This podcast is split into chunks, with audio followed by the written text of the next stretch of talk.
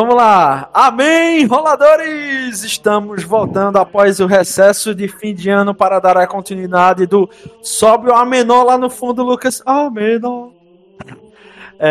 No caso, a mesa de Savage Worlds In Nomine Domini. Essa mesa dos personagens trevosos, servos de Deus, no mundo de Salus, governado por uma igreja belicista católica ultra desenvolvida nessa guerra basicamente duas esferas, dos igreja versus demônios, nessa cruzada infinita. E hoje eu vou começar chamando aqui o personagem, pode se apresentar o seu, quer dizer, pode apresentar o seu personagem, Ivine. E aí, pessoal, olá, tudo certo com vocês? Com o Jeremiah, ele faz parte de uma das ordens da divisão militar sagrada, muito doida aí, desse universo muito doido. Ele é um pária entre os militares e ele sofre de problemas psicológicos que funcionam de uma forma um pouco estranha, porque envolvem poderes psíquicos que ele desenvolveu no decorrer da vida dele. E ele tá muito doido e tá com essa galera muito doida e vai sair Vamos embora. Beleza, o próximo aqui, Felipe.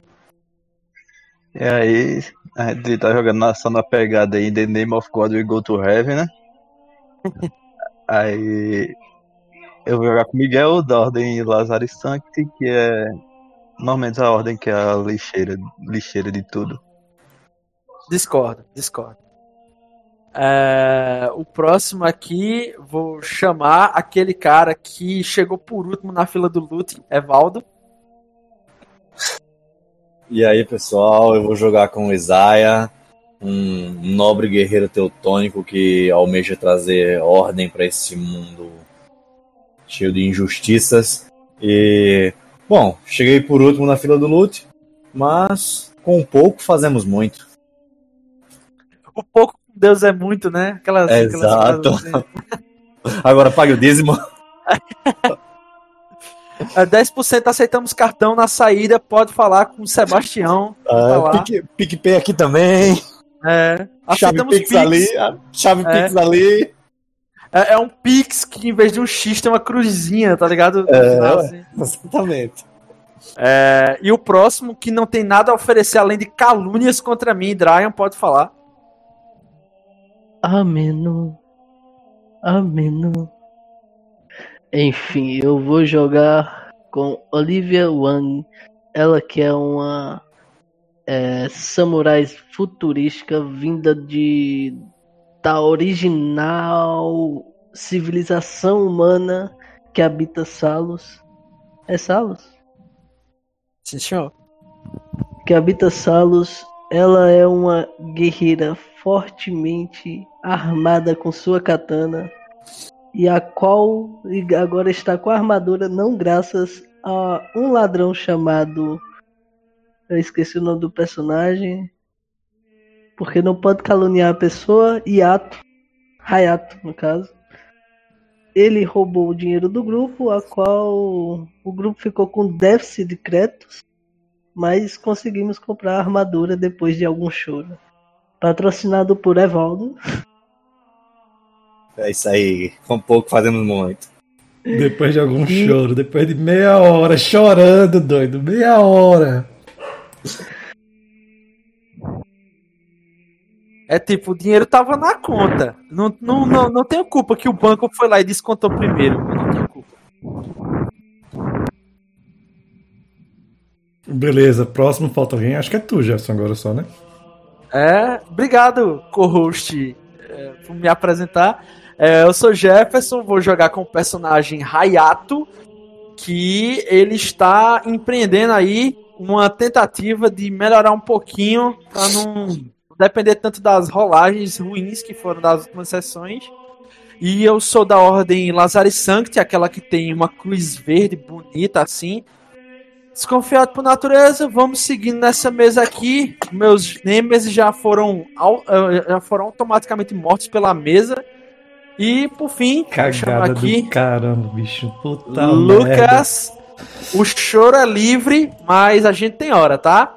Pode mestrar. Meus NPCzinhos tão amados, velho. Acabaram morrendo por causa de duas falhas críticas. Era pra eu ter roubado dito que eles estavam vivos. Você ainda pode buscar transplante de mãos. Sempre teve essa opção.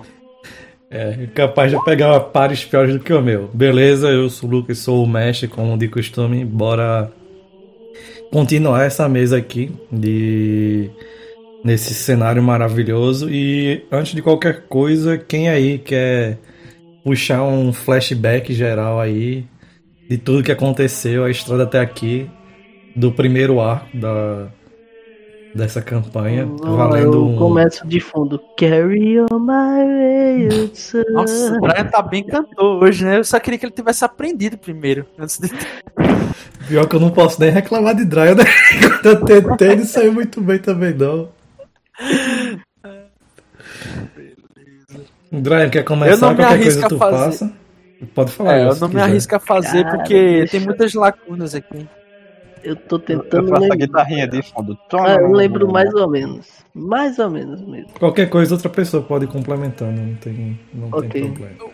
Uma pergunta que vale a pena ser feita. O Lucas, esse NPC que tá no handout na parte aqui de vilões, interrogação, será que é? Tá com 3 interrogações e Klimber. É o Joseph Klimber ou algum parente dele? Porque não ficou claro isso. Aí que está. Será que é? Será que não é? Nunca saberemos, né? Porque a gente vai morrer antes, como sempre. Vocês sabem que ele usa um broche com o brasão da casa Klimber, né? Uhum. Beleza. Ok. Após tentarmos chegar na cidade... Após a luta da... Calma, Drain, faz um apanhado geral de tudo. Tá? A estratégia realmente. Tudo. Caralho. Eu não lembro o que eu comi ontem. Deixa eu ver, vamos lá. Eu também não, por isso que eu não quis. É um band bem trabalhoso isso aí. É, pra caralho. Não, várias pessoas podem ir ajudando aí. Não vou ser pirangueiro hoje não. Eu me garanto de narrar o começo de novo, porque eu já fiz isso na sessão 1 e na sessão 2. Aí como eu já fui na sessão 1 e sessão 2, tem 5 cabras nessa mesa, eu esperava que mais alguém além de mim lembrasse. Eu quisesse lembro do comecinho. A minha contribuição é que tá todo mundo vivo. Ok. Prelado Clemente entrou em contato com a Olivia Wang para encarregá-la de uma missão que era ir até a cidade de... Era Mártia? Não, ele incumbiu a gente de ir atrás de um cara em específico. Na cidade de Mártia, no burgo de Mártia. Tá correto, o nome dele, era... Só esqueci o nome, realmente. Joseph Klimber. Joseph Klimber. É. Então, após ele encarregar essa missão, pra mim, inicialmente, eu, o Hayato e o Jeremiah, no caso, ele nos designou a pegar um... qual é o nome daquele coisa aéreo? Helicóptero. O helicóptero, o anjo de resgate, a qual a gente ficou encarregado com mais 2 vigilantes da missão, que era o inimigo de Gerson número 1. Qual é o nome dele, Hayato? Era uma dupla de NPCs pretorianos chamado Avos e Yulav. Exato. Só gente boa. Após eu comandar a aeronave, pedi para comandar a aeronave, a gente decolou. Houve uma briga dentro desta aeronave. Enquanto houve essa briga... Ao mesmo tempo, nós começamos a notar que estávamos sendo atacados, ao qual uma aeronave totalmente desconhecida por nós nos atingiu e chegamos a cair numa montanha, ao qual tivemos que descer de arpel após curar o ferimento de um dos pretorianos. E após isso, eu esqueci o resto. Ah, não, lembrei.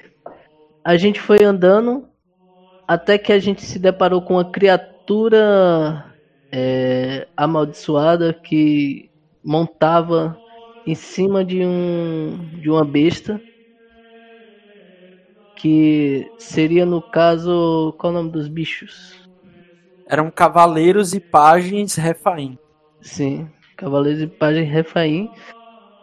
Após começarmos a se preparar para o combate, reparamos que tinha mais... Foi nessa parte que apareceu... Evaldo? O Isaia? E Miguel? Na verdade, a gente encontrou os inimigos primeiro, só que aí a cena cortou para uma outra sessão onde foi introduzido os personagens Miguel e Isaia, respectivamente os personagens de Felipe e de Evaldo. E aí eles se depararam também com a NPC que acompanhava a comitiva deles, decapitada pela a criatura principal, o Cavaleiro Refaim. E daí a gente iniciou o combate lá, no qual Dryon deu dano em si mesmo, né? Atacou fogo em si mesmo. E não conseguiu bater em uma criatura e eles ficaram agrando em cima dele. E depois disso a gente conseguiu perseverar, venceu o combate e se apresentou, reuniu a party. Eu tentei convencer insistentemente, vocês podem ver no episódio lá, já tá online no Spotify. Eu tentei insistentemente convencer a galera a resolver o problema dos NPCs traidores que estavam infiltrados na nossa party. E eles demonstraram muita resistência até um certo ponto em que o Isaiah descobriu que ele poderia tentar consertar um carro. Só que aí resultou numa explosão megatômica nuclear que aplacou todo mundo assim, na onda de choque. Todos nós tomamos severos danos com a explosão nuclear causada pelo Isaiah novamente, né? Que ele foi tentar consertar o carro, acho que dando um burro no reator nuclear do carro, um negócio assim. Foi quem deu o dano? Aí depois a gente encontrou... Só um ponto. Tenho uma objeção, vale salientar que a Olivia tentou consertar e o negócio começou a pegar fogo. E a única coisa que eu fiz foi arrancar o reator e tentar afastá-lo do grupo. Estava pronto a me sacrificar. Só temos doutores e engenheiros aqui, né? Só tem doutores e engenheiros. O Evaldo falou, eu tenho reparar, deixa comigo. Eu tenho reparar, e deu um murro no núcleo do reator, assim.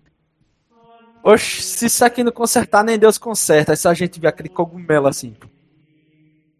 Beleza, depois disso... Só um ponto, só queria acrescentar uma coisa. O que...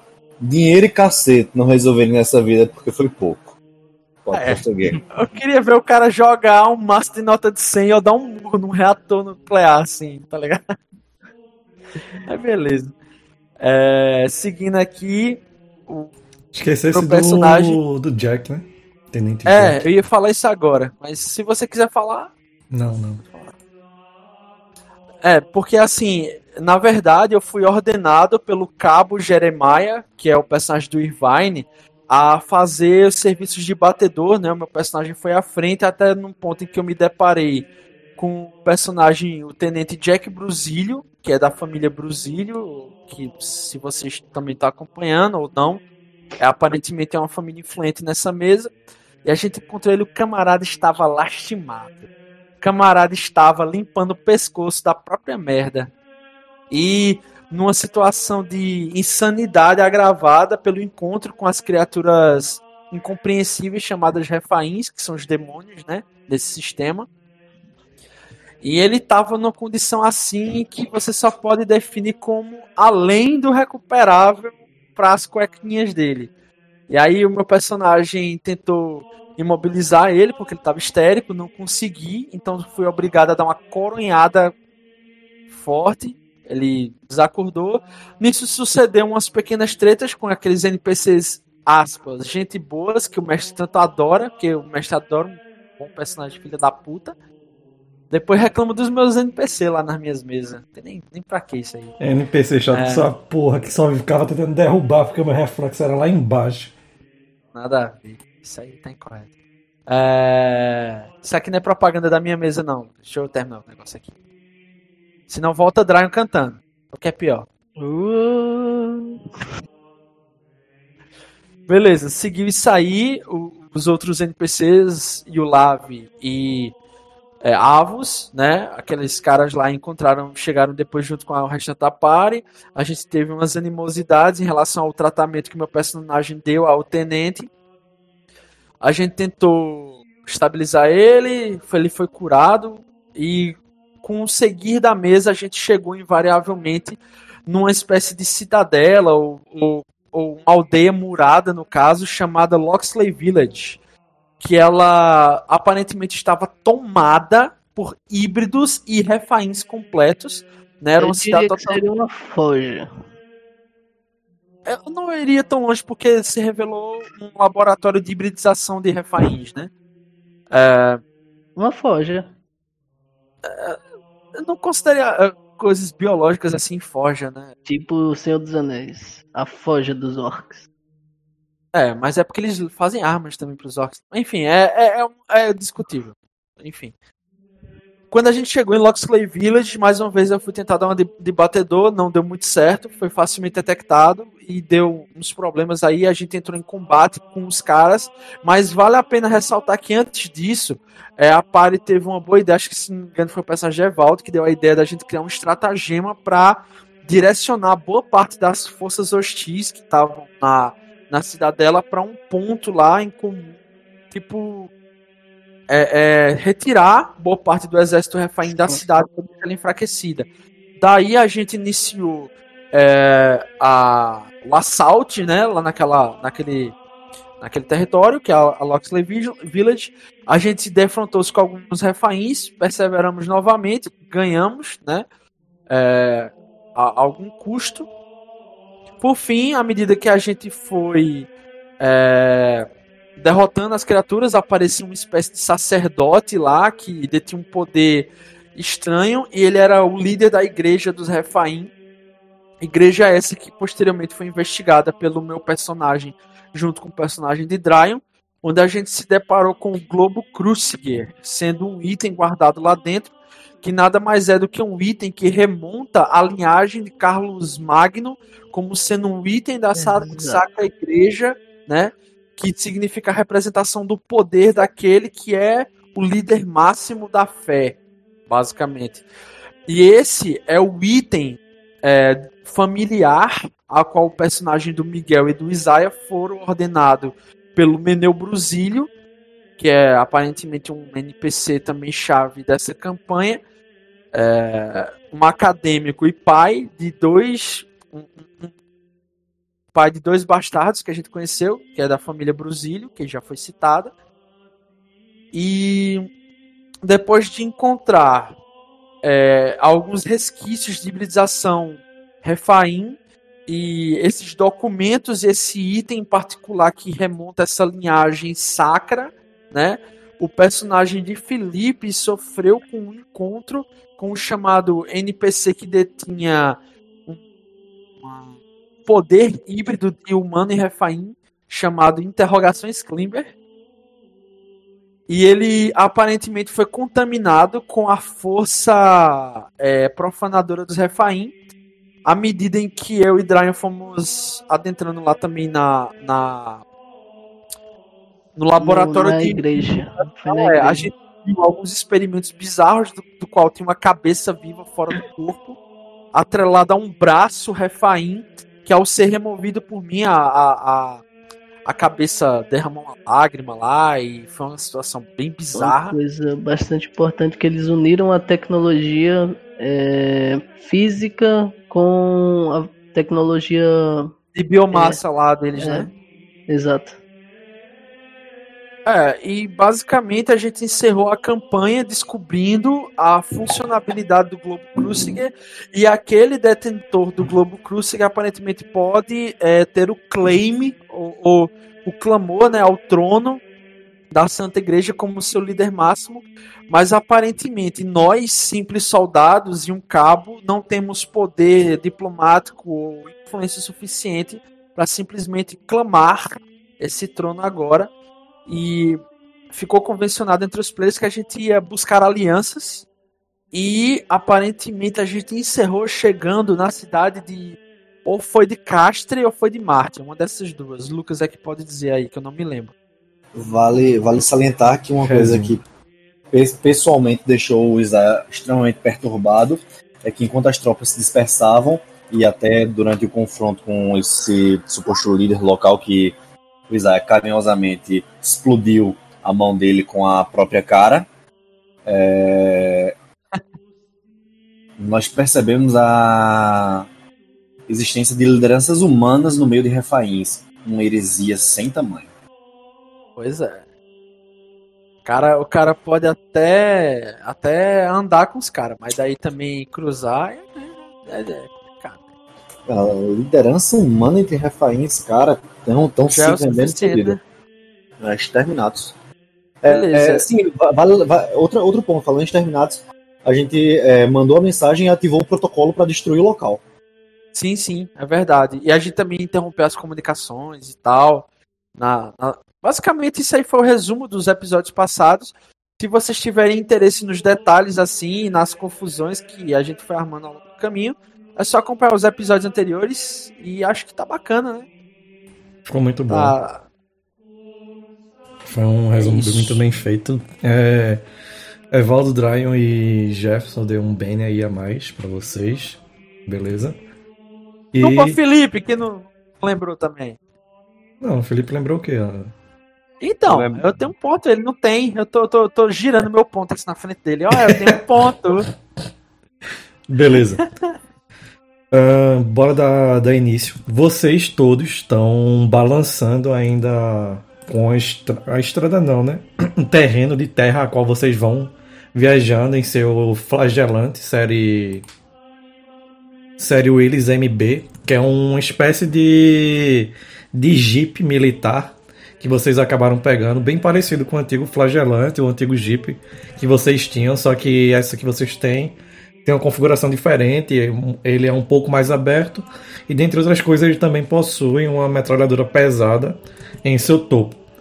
Após a ordem exterminar... Tem um cara com armadura verde, assim, do meu lado, eu tô olhando assim, um cara com armadura verde, que tá todo silencioso. Não, infelizmente não. Eu teria que nefá-lo.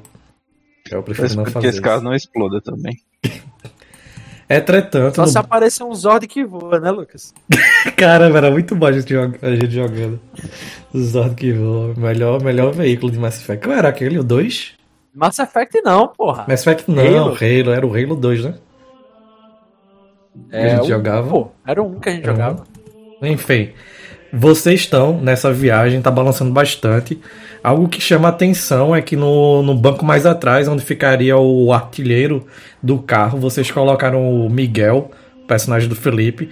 Ele tá completamente branco. Ele já tinha se recuperado um pouco, desde que, acredito que o Jeremiah prestou os primeiros socorros. Entretanto, ele vem passando muito mal nessas últimas 6, 8 horas de viagem a qual vocês vêm nesse caminho.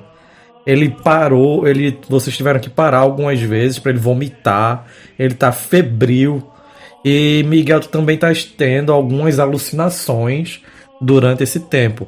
Para ti, nesse intermédio de que vocês estão nessa viagem, você não consegue distinguir muito bem aquilo que é realidade, aquilo que você dorme, aquilo que você tá alucinando. Para você, a viagem em si é um conjunto de imagens e sensações nem um pouco agradáveis. Por fim, vocês veem lá no fundo, já no horizonte, a cidade de Hesion. Provavelmente todos vocês já visitaram, principalmente o personagem do Jefferson e a personagem da Olive, personagem do Irvine, que eles partiram dessa cidade, que é uma grande capital que fica no território da Santa Igreja.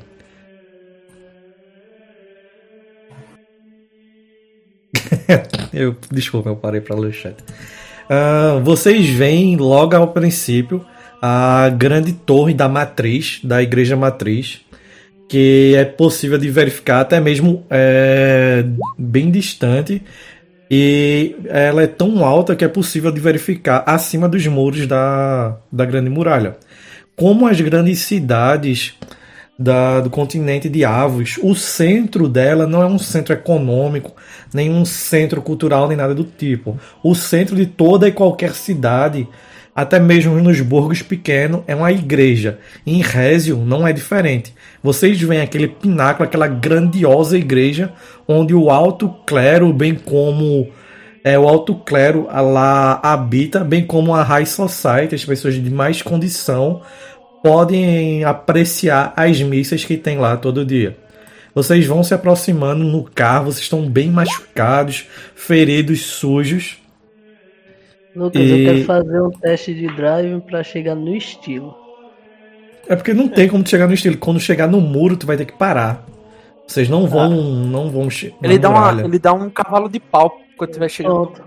Quando tiver chegando em frente ao muro, eu vou dar um cavalo de pau e vou assinar assim, dando joinha. Eu estou inclinado a não permitir para você não tirar um e o carro virar.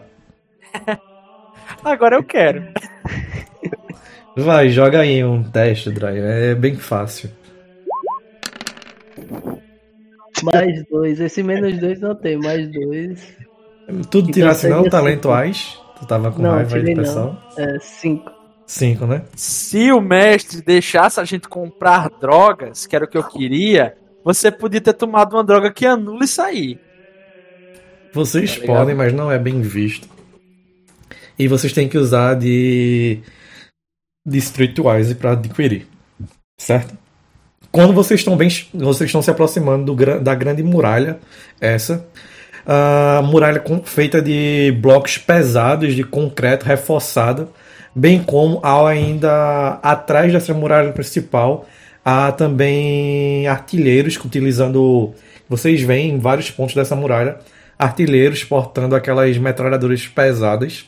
Quando vocês vão se aproximando de uma das entradas de Hesion, essa grande capital, a Olivia rapidamente já joga 3 para baixo, puxa o freio de mão, já dá aquela manobra e vai dando aquela rabiada, se aproximando perto da casa, não é da casa, do ponto de controle, onde vocês vão ter que parar para passar as informações, quem são vocês, de onde vocês estão vindo, etc.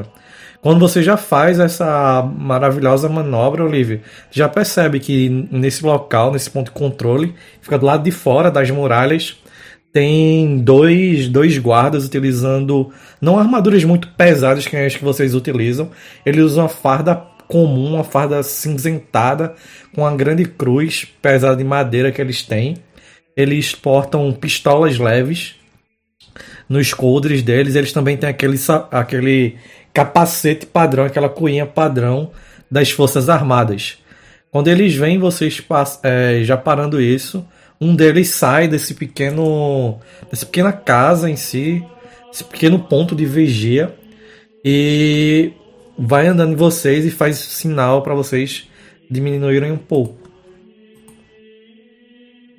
Eu mostro minha tabarda.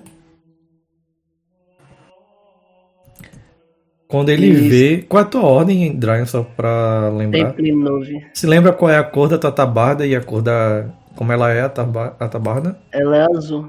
Beleza. Ele olha assim, ele vê imediatamente que vocês são cruzados, são guerreiros a serviço da Santa Igreja. Ele olha assim e ele bate rapidamente continência. Senhora? Viemos adentrar a igreja para reportar ao Prelado Clemente. Entendido, senhora. A senhora quer que eu lembre o Prelado Clemente que a senhora chegou? Não precisa. Sim, senhora. Ele já está à nossa espera. Certo, vou abrir o portão, senhora. Bom descanso. Você vê que ele corre... Ele corre para até onde ficava, nessa casinha, assim, por assim dizer. Ele aciona, aperta alguns botões e você vê não a grande muralha em si, mas tu vê que um pouco mais abaixo é um pequeno compartimento, uma pequena porção, uma parte dessa muralha que ela começa a se abrir. É como se dentro da muralha tivesse... ele conseguisse abrir partes menores desta. Você vê que ele abre de tamanho suficiente para um carro até de grande porte passar e vocês assim atravessam. Quando eu passar assim, eu vou dizer bom trabalho, mas cuidado com os vermes do deserto. Ele olha assim pra ti, sem entender, e você sai, canta pneu não, continua em velocidade e a porta atrás de vocês se fecha. Vocês veem a grande metrópole em si, há inúmeras, nessa parte onde vocês estão, ela lembra um pouco... Estados Unidos, Brasil, mais Estados Unidos da década de 50, 40. A tecnologia na parte periférica não é tão elevada quanto no grande centro nervoso dessa cidade. Entretanto, eles não são tão primitivos quanto aquela vila que vocês saíram há poucos dias atrás. Vocês vão... Vê mulheres fumando também, né? Grávidas fumando. Que é a década de 50, essas coisas e tal. Sim, sim. Vocês três, Isaiah não, desculpa, eu sempre confundo o nome de vocês dois. Jeremiah, Olivia e Hayato. Vocês sabem que tinha uma pequena igreja a qual... o Prelado Clemente, ele passou a missão de vocês, etc. Até o claustro de vocês ficava nessa pequena igreja. Lucas, eu queria perguntar uma coisa. Pode perguntar. Porque o Miguel e o Jeremiah, eles cumpriram a missão deles. Mas eu percebi... Aí que está. Você passou para o pessoal as informações? Hã? Você passou para essas informações? Quais informações especificamente? Do Globo Cruciger, da árvore genealógica. Eu falei no final da outra, eu separei o Cruciger, guardei o pedestal dele, que aparentemente é a parte que mais diferencia ele, a pompa dele, né? E guardei para mim, tá ligado? Não falei diretamente para os outros, mas eu entreguei a relíquia nas mãos do Miguel e do Isaiah, que era só aquele bastão, tá ligado? Certo. Da acoplagem assim e tal. E pra eles, essa era a relíquia que eles foram atrás. Foi isso que a gente tinha estipulado lá na última sessão. Só que aí é que tá o ponto. O Prelado Clemente mandou a gente, eu, Jeremiah e Olivia, junto com Avos e o Lave, encontrar Joseph Klimber na cidade de Mártia. A gente sequer chegou perto de Mártia, foi derrubado o helicóptero, a gente encontrou o Klimber, descobriu que ele estava trabalhando com os refaíns, mas não conseguimos capturar ele, um Klimber, no caso, aleatório, tá ligado? A gente não cumpriu a nossa missão. Ficou bem claro isso assim. Ou, na verdade, a gente não chegou perto de cumprir. Já o Isaiah e o Miguel meio que cumpriram para o Brusilio lá. Sim. Está correto. Beleza. Como é que que a gente não cumpriu nossa missão? Aí quer dizer que o... Mas eu tinha deixado claro no relatório que a gente não tinha cumprido a missão. Vocês se lembram quem foi que mandou a ordem exterminati? Foi o próprio Prelado Clemente. Foi exatamente ele. Mas tu lembra que Lucas tinha feito uma ressalva, que ele disse que o oficial comandante é quem responde pelo fracasso, e no sorteio quem pegou isso aí foi o Jeremiah, e ele foi promovido a cabo, e a gente meio que não cumpriu a missão. E aí eu tô tentando ver se o Jeremiah... A gente não cumpriu a missão devido a gente ter descoberto coisas novas. Porque quando a gente descobriu estratégias militares pertinentes para a igreja, isso já supre a missão, porque a gente pode até ser condecorado. Vamos ver, vamos no ONI, mete o pé. Um detalhe da última vez que a gente jogou, baixinho, ele estava se locomovendo de volta. Da última... Tá melhor agora? Tá melhor. Bem melhor. Da última vez que a gente jogou, o que o Jeremiah estava fazendo no retorno para Hesion, Hesion, né, o nome da cidade, foi Sim. fazer um relatório de tudo aquilo que aconteceu. Então, verdade nua e crua sobre o que rolou. Beleza. Vocês vão até a pequena basílica. Se for a central, não é pequena não. Eu diria até que é mais que uma catedral. Não, porque vocês não vieram da grande catedral. Você lembra que ficava mais afastado? Uma igreja simplesinha, a qual, estranhamente, havia uma grande quantidade de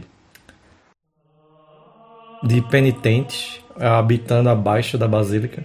Da basílica não, da paróquia em si. Eu lembro que meu personagem ficava instalado aí também, né? Sim. Você lembra quando tava saindo, tinham várias células bem parecidas com a tua, né? Sim, lembro. Beleza. Em vocês têm um homem bem ferido, delirante, com febre, na parte de trás do carro. Vocês têm, em tese, uma missão feita e outra que vocês acabaram descobrindo algumas informações muito estranhas. A Olivia tinha conseguido contactar, mesmo que com a transmissão não muito boa, o Prelado Clemente. E ele tinha dito à Olivia que fosse direto até ela. O Prelado Clemente, ele levanta algumas suspeitas, principalmente do personagem de Jefferson. Ah, eu quero saber o que vocês vão fazer agora, me digam. Eu vou levar o... Primeiro quem vai decidir meio é que é a Olivia, desculpa Jefferson. Quem vai decidir meio que é a Olivia porque ela tá guiando o carro, a não ser que vocês falam. Pare e vai para outro canto. Agora eu quero que vocês decidam em cima. Pode falar, desculpa. Eu vou falar isso, eu toco no ombro assim da Olivia, eu tô na parte de trás assim do banco, eu toco. Olivia, Miguel é um Lazare, assim como eu. Eu gostaria de levá-lo em custódia para o Shadow Sanctum, que é o Sanctum Sombrio, que é basicamente um laboratório especializado dos... Jefferson, isso aí é segredo de Estado. Tudo bem. Não, eu vou levar ele pra um local que os Lazare... Esquece o que eu falei. Você também que estiver escutando aí, esquece o que eu falei. E eu vou levar ele para um canto específico que corresponde a uma espécie de base Lazare, onde ele será muito bem tratado de acordo com a expectativa Lazare de tratamento. Você poderia, por favor, me deixar nesse local aqui? Aí, tipo, eu vou indicar aqui, tipo, uma igreja tombada, tá ligado, Lucas? Uma catedral onde ela é tombada, assim você vê que ela não resistiu muito ao tempo, mas ela foi tombada e reconstruída em algum outro lugar, só que onde está tombada essa catedral, tem uma espécie de bunker que você iria adentrando. E é pra lá que eu quero levar o Miguel. Eu quero que a Olivia me deixe nas imediações lá e eu quero ver o que é que acontece. Eu não vejo problema. Sargento, você concorda com isso? Cabo. Ele é cabo. Cabo da Ceuta. Não, por favor, Draio, não. Glória a Deus! Glória a Deus! Peraí. Concordo que sim com a cabeça. Os ferimentos dele têm que ser tratados. E não precisamos de muitos para relatar o que aconteceu na nossa missão. Exato, mas eu acho ainda que o Hayato deveria estar com a gente, pois a forma somos nós três que estávamos na missão. Eu olho pro Hayato.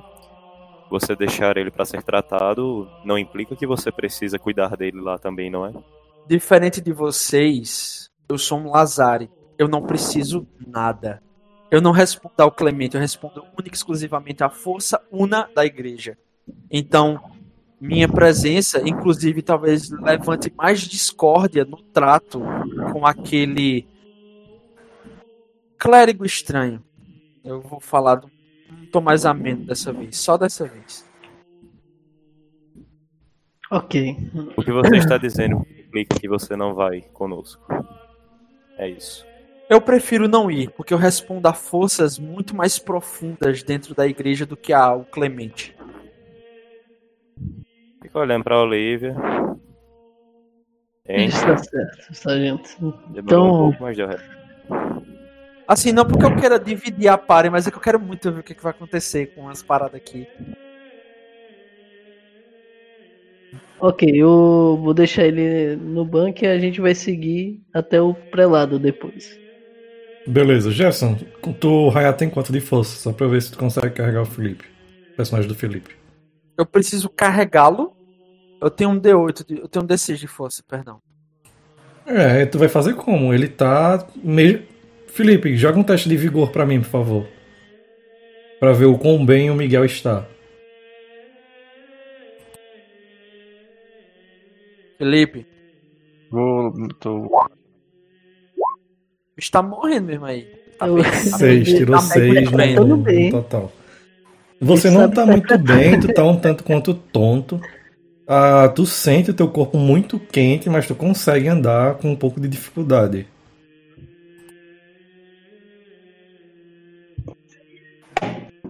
Beleza. Eu vou seguir o plano do Raiado, que eu não tô pensando direito, e só vou seguindo, velho. Beleza. Quando ele vai passo se movendo, o ombro dele assim, em cima do... Pode falar. Ah, não. É só porque, tipo, quando o Miguel vai se levantando, eu digo, esperem. Onde ele for, eu devo ir também. Afinal, nós temos missões diferentes. Eu até entendo que vocês vão... Eu balanço assim a cabeça. Mexer com seus segredos profanos. Mas nós ainda temos uma missão. Eu só digo segredos profanos da Santa Igreja.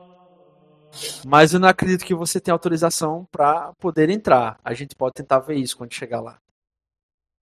Não me importa, eu não abandonarei um companheiro de missão. Quando ele estiver em segurança, aí eu olho assim pra o Miguel, tipo, meio que esperando ver se ele concorda ou não. Quando ele estiver em segurança, eu irei reportar a missão. Mas aí eu lembro o Isaia do tamanho de fidelidade que ele tem às patentes e digo, você tem que pedir autorização a Jeremiah primeiro. Na verdade, não tenho. O meu superior me incumbiu de uma missão diferente da de vocês. Nós estávamos juntos por conveniência, se é que você se lembra. Não que seja. Se eles permitirem sua entrada, nada poderia fazer a não ser... Eu apenas quero colocá-lo em segurança. Não se preocupe, eu não vou causar problemas. Aí, tipo, eu só vou ajudando a levar, tá ligado? Assim, eu não concordo nem discordo, porque meio que, pelo que o Lucas disse, eu tô meio que delirando, tô bem mal, bem febril, então eu só meio que... Ô, Lucas, eu posso abrir uma granada de água benta e dar pra ele beber? Pode. Não, vou fazer isso. Isso seria legal, seria legal. Não dá em nada. Tem que se hidratar, meu irmão, tem que se hidratar. Aí dou uma água bentazinha pra ele beber. Beleza. Beleza. Vocês três vão seguir. Eu não sei qual vai ser a reação do Isaiah, como é que ele vai ficar ao se deparar com choques tremendos das realidades ocultas da igreja que tem dentro desse local. Pronto, a gente vai. Aí que está. Valdo mandou umas mensagens, tu mandasse outra, eu vou utilizar parte do que vocês dois mandaram e outras coisas. Beleza? Vocês três seguem, correto? Sim. Ok.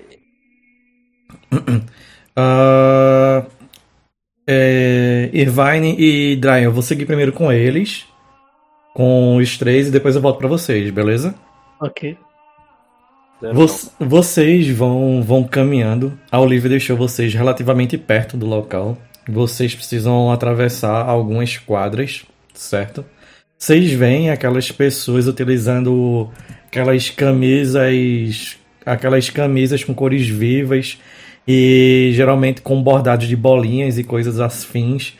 Geralmente as mulheres costumam utilizar o lenço clássico, o véu clássico, mas em vez de estar cobrindo completamente o rosto, elas colocam mais cobrindo a testa e parte superior do cabelo em si, com roupas que são bem altas na parte da cintura.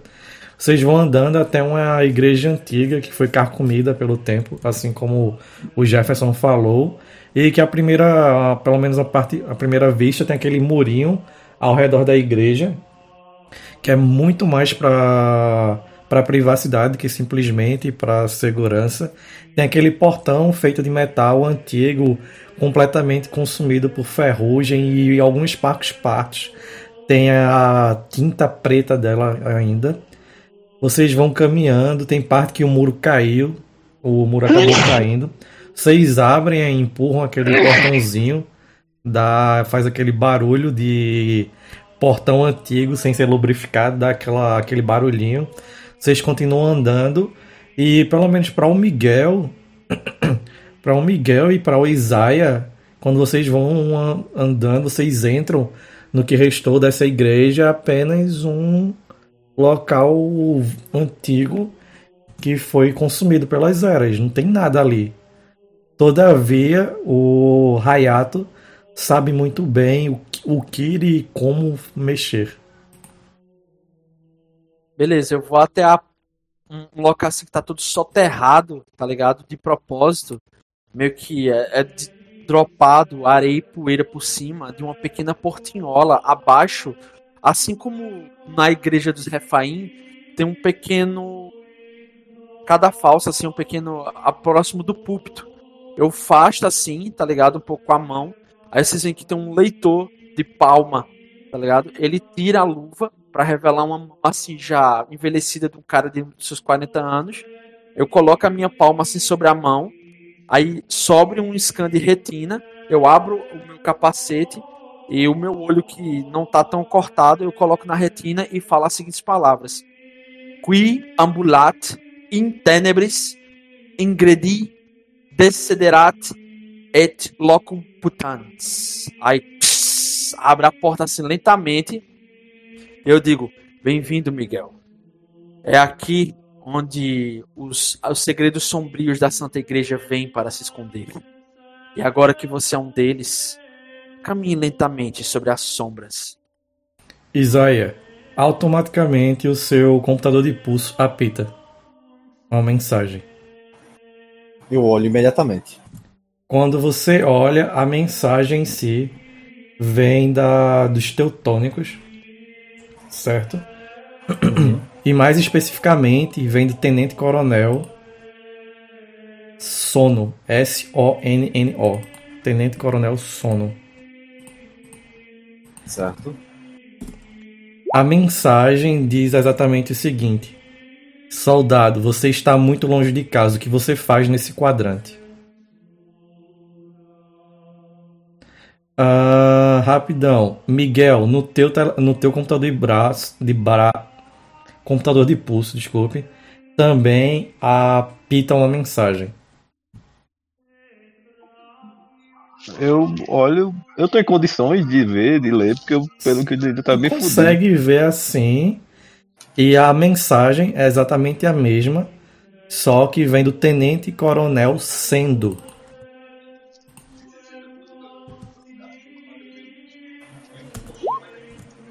Mas a pergunta que não quer calar, sendo quem? Sendo sono. Sendo trevoso. Meu gerador de nomes aqui não colabora às vezes. Beleza? É só gerar de novo, pô. Não pega o primeiro que aparece, tá ligado? Vai seguindo, vai seguindo. Eu consigo mandar uma mensagem? Consegue. Vocês dois conseguem.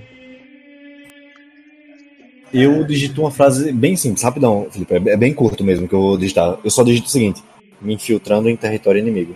Ponto.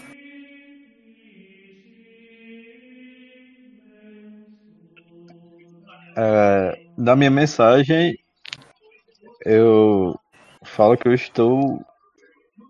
Eu posso falar que eu estou indo contra a minha ordem? Ou mando só, eu estou à procura de cuidados médicos. Beleza. Vocês mandam essas duas mensagens. Depois de pouco tempo aparecem nos de vocês. Aguardem. Não movam-se. Jefferson, no teu computador de pulso aparece a seguinte mensagem. Essa mensagem vem do Diácono Tancredo. Aparentemente há dois bisbilhoteiros com você.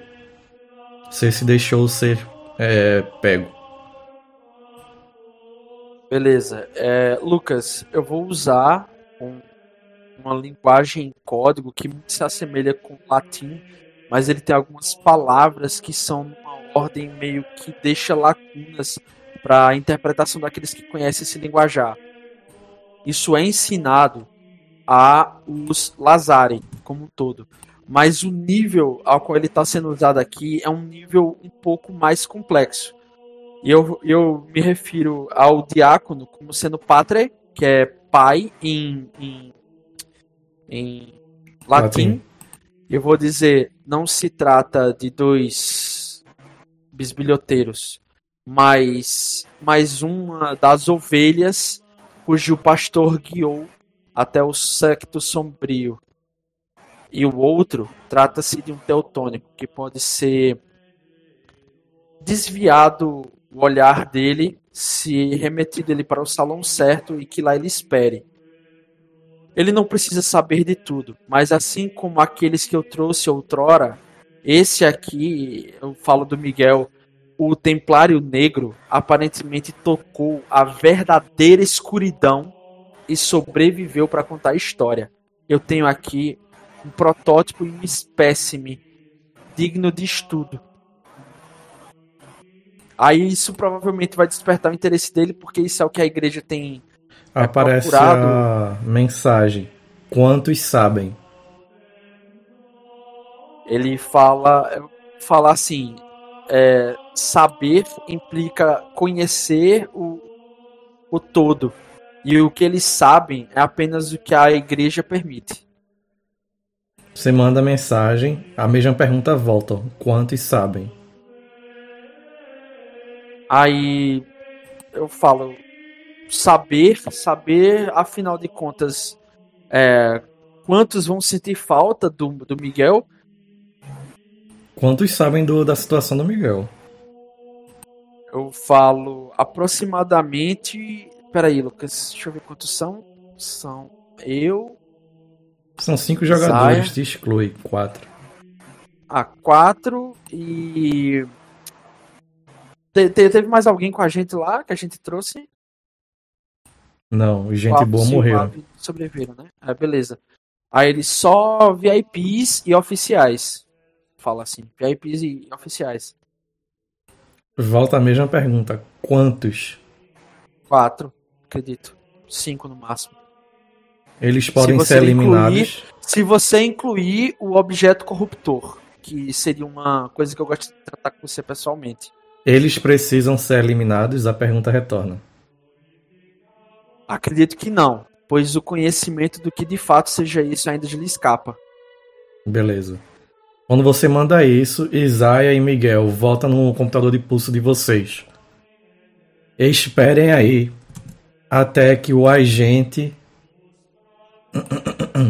BL-2814 chegue. Vocês agora são subordinados dele.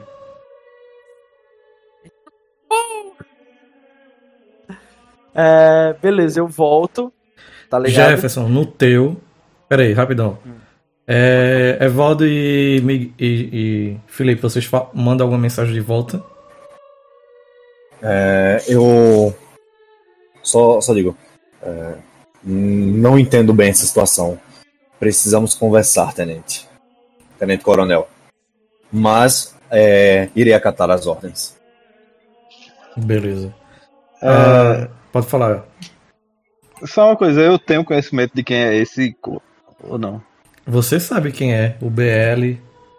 Não, o... BL-2814. Não, no caso, o Sendo. Você nunca o viu, entretanto, todo o registro e assinatura dele batem, conferem. Ele é um tenente coronel, mais especificamente da Ordem Lazare Sancti. Enquanto o teu é o Evaldo, é um próprio tenente coronel dos teutônicos.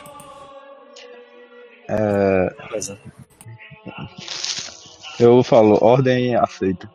Só isso, eu mando voltando. Jefferson, no computador de pulso do Hayato aparece. Agora você não é mais soldado. Promovido a cabo. Você tem 2 recrutas. Eles mandam o perfil, a ficha militar. De Deus. Perdão. Ele manda também a ficha militar completa do Isai e do Miguel. Perfeito. Lucas, um ponto adjacente a isso, quando eu entro no Santo por um breve momento e retorno até os caras, eu começo a sentir um calafrio que percorre da base da minha espinha até o topo da minha nuca, tá ligado? Até a base da minha nuca, assim. Porque eu sei que o pecado que eu tô cometendo aqui é mais um dos que eu vou levar pra ponta da agulha, tá ligado? É uma coisa que eu sei, o que eu tô fazendo, eu tô cumprindo a minha obrigação enquanto Lazare, mas como ser humano, eu sei que o que eles fazem aqui é, no mínimo, grotesco e profano, tá ligado? Aí quando eu retorno, com uma expressão pesarosa, mostrando o meu rosto oriental assim, eu vejo que o Isaia tá segurando o Miguel e tal, e falo, vocês receberam as mensagens, presumo eu. Isaia, você em particular vai ter através dos seus olhos o testemunho de coisas que nenhum fiel da igreja deveria testemunhar. Então, digo até mais, coisas que mentes humanas e olhos humanos não são feitos para ver. Você é um homem de fé. Eu realmente aconselho que você se agarre o máximo a ela, porque se você duvidar por um segundo que seja, sua alma vai ser fragmentada em milhares de pedaços, assim como foi feita a minha. E eu duvidarei de cada ação, e você também, a partir de tudo que fizermos no nosso caminho a seguir. Se mantenha fiel e se mantenha são. Aí, uma ordem oficial. Mais do que uma ordem, eu diria. Um conselho. Eu repito a pergunta. É uma ordem oficial. Tá naquele estilo bem militarzão, tá ligado? É uma ordem oficial. Terá que ser. Descansar e acompanhar. Aí... Então será feito. Vocês descem o caminho. Nisso... Lucas, me dá uma descrição. Me dá a descrição. Não, vou dar daqui a pouco. Nisso, Dryon e Irvine estão aí. Sim. Vocês gastam mais uns 20, 30 minutos indo de carro até essa basílica onde ficava o Prelado Clemente I. Vocês vão indo até que vocês finalmente vêm. Vocês veem que aquela igreja um pouco menor, ela possui apenas uma torre. Essa torre é uma grande cruz feita de alvenaria mesmo. Provavelmente alguma espécie de metal. Vocês veem que tem aquele muro clássico ao redor dela, um muro de um pouco menos de 1 metro. Há uma pequena grade também que separa o lado de fora e o lado de dentro. E estranhamente dessa vez as portas da igreja estão fechadas. E já próximo à porta da igreja, vocês veem quatro pretorianos. Aqueles homens de armas completamente mal encarados, trajando aquela tabarda clássica deles, completamente púrpura. E vocês veem que assim que eles batem os olhos em vocês, eles já vão caminhando calmamente, tratando com os rifles deles na bandoleira, mas sem sacar nem nada do tipo, até a direção de vocês. O que vocês dois fazem? A minha identificação de cabo.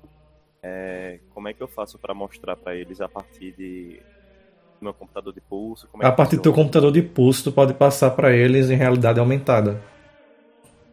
Pronto, eu vou deixando pronto então para mostrar para eles conforme eles vão se aproximando. Eu coloco minha tabarda em alto. Beleza. Vocês vão entrando, assim que eles passam, um toma à frente. Eles, senhores, vocês tiveram uma semana complicada, pelo que eu posso ver. Com certeza. Meu nome é Sargento Anfos.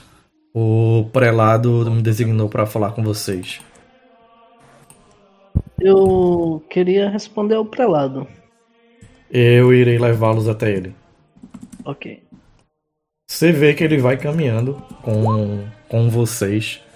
Vocês entram na igreja, vocês veem que ela está completamente vazia.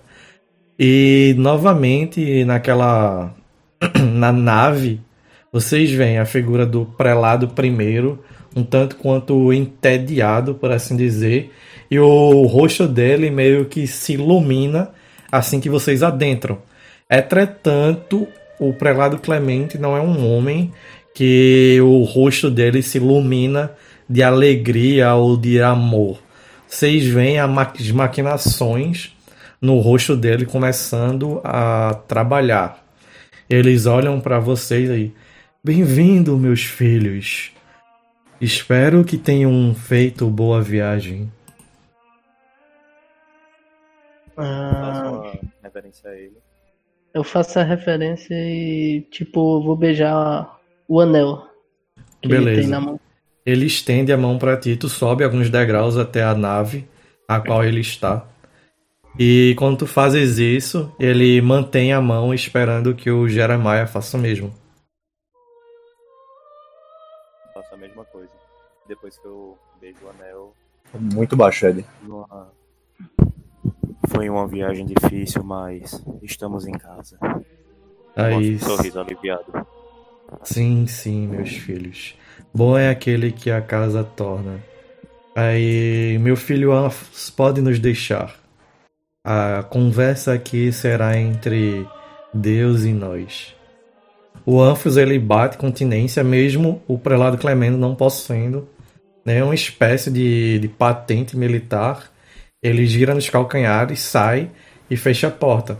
Quando ele fecha a porta, vocês escutam, mesmo o Anfos não tendo batido como fosse nem nada, o barulho e o ecoar na igreja. O prelado indica a vocês um daqueles bons bancos de madeira que mesmo 300 anos no futuro ainda mantém o mesmo padrão para que as pessoas que estão lá a presenciar a missa mantenham-se com a postura ereta e despertas. Nem confortável demais, nem desconfortável demais. Eu vou até um e me sento. Também vou me sentar. Aí... Não, eu não vou me sentar não, vou ficar em pé. Eu vou dizer, sei que a viagem foi longa, Vossa Eminência. Porém, eu não costumo sentar durante uma conversa. Como queira, minha filha, eu lhe abençoo. Bem, o que aconteceu? Tu vai relatar e vai, né? Eu relato. Eu olho pra ele. Pode falar. Se o cabo autoriza, Vossa Eminência, nós acabamos nos sendo atacados logo quando saímos da cidade. Questão de algumas milhas. E a aeronave era totalmente desconhecida, uma aeronave estranha. Eu mostro o rabisco do desenho que foi feito pra ele. Beleza, ele olha assim e... Bem, minha filha, eu não entendo muito dessas coisas, mas... Essa aeronave não parece algo que funciona. Sim, porém parecia uma besta alada. Ele chegou, nos atingiu e logo conseguimos pousar em segurança relativa, porém a aeronave foi perdida. Nisso tivemos que prosseguir a pé, floresta adentro, em direção ao burgo... Qual é o nome do burgo? Locksley Village. A Locksley Village. E quando nós estávamos em caminhada, fomos deparados com uma criatura horrenda, ao qual quem não possui fé cairia tremendo. Era um cavaleiro montado em um... Um quê? Era um cavaleiro montado em um refaim. Seria um cavaleiro refaim montado em um refaim, não é isso, Lucas? Sim. Um cavaleiro refaim montado em um refaim. A coisa mais abominável que eu já vi. Eu faço o sinal da cruz. demos cabo dele e fomos e continuamos prosseguindo nosso caminho. Porém, nos deparamos com uma forja de criaturas horrendas iguais a essas. Pior do que essas, na verdade. Eram híbridos de humanos com essas criaturas demoníacas chamadas Refaim. Tinham o laboratório deles, eles desmembravam as pessoas para juntar o Refaim com a... juntar o Refaim a... como é? Humanos. Aos humanos. E a tecnologia que eles usavam não era física, ela era vívida. A gente encontrou um tal de Joseph Klimber. Bem, quando ele fala isso, ele te interrompe. Então, aquilo que eu temia, minha filha, é verdade. O Giuseppe é um traidor. O que eu vou contar a vocês, meus filhos, não sai daqui, entendido? Ok. Alguns meses atrás, eu precisei realizar um... Eu sabia que havia algo em Locksley Village que eu precisava. Vocês não encontraram nada por lá, não é mesmo? Nenhuma antiga relíquia do passado? Não encontramos, não. Certo, então ele já deve ter pego. Há um tempo atrás eu levantei um grupo de membros da Santa Igreja, bem como mercenários para irem atrás. Não mercenários, mas um senhor de terras conhecido como de um pequeno burgo, de um pequeno feudo, chamado Joseph Klimber. E um membro de um burgo de nome Kazarov. Junto com eles eu mandei 2 membros da Santa Igreja. Um era Cariotes e o outro era que nem você, ele olha assim pro Jeremiah. E seu nome era Klenge. Eles sumiram, eu perdi o contato completamente deles. A única coisa que eu sei é que desde então coisas estranhas aconteceram no burgo no feudo a qual Klimber era senhor. E desde então nós perdemos completamente o contato com o feudo. Eu tenho mais uma coisa a relatar ao senhor. O burgomestre Roland Actânia, ele estava num tipo de sacerdotismo a uma religião avessa a nossa Santíssima. Ele virou um adorador dos inimigos? Sim. Ele possuía um escudo a qual possuía membros neste escudo que fazia um sinal de cruz invertida, e ele queria nos fazer seguir a religião dele. Uma coisa totalmente insana, eu jamais vi isso em toda Salus. Algumas coisas muito estranhas acontecendo, meus filhos. Eu preciso que é hora de nós começarmos a contra-atacar esse maldito herege que está fazendo isso e perambulando por Salus. Vocês conseguiram obter alguma espécie de documento, qualquer coisa que seja? Pode falar, eu não sei de nada, eu não sei. Essa questão do documento, essas coisas, eu não tava nesse momento. Tu tava, Adrian, tu tava comigo o tempo todo. Tu viu eu pegando eu vi o documento, né? Na verdade, a gente tentou ler o documento e no primeiro momento nem eu nem tu conseguiu, e depois eu consegui sozinho. Foi, mas eu não vi o Globo. Mas, o Globo não. Mas eu cheguei a dizer o que o documento tratava pra tu. Ah, sim. Um item que remontava a uma árvore genealógica que abarcava tanto Klimber como o Roland da Aquitânia e até mesmo o Meneu Brusilio como sendo da árvore genealógica que remonta a Carlos Magno. Ah, sim. Talvez por isso eles sejam tão apegados à linguagem de cavaleiros e cavalariços e pagens, como os cavaleiros santos de Carlos Magno, uma parada assim. Eu vou repassar exatamente isso que Jefferson passou para o prelado. E onde está o documento? Não está comigo. Onde está?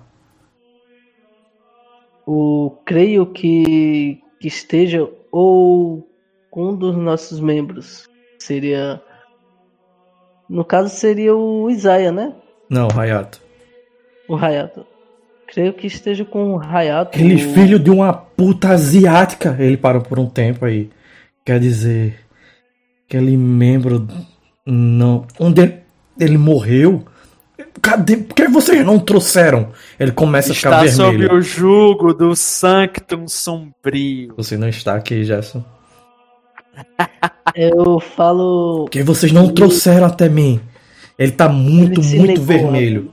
Eu vou falar que ele se negou a vir e...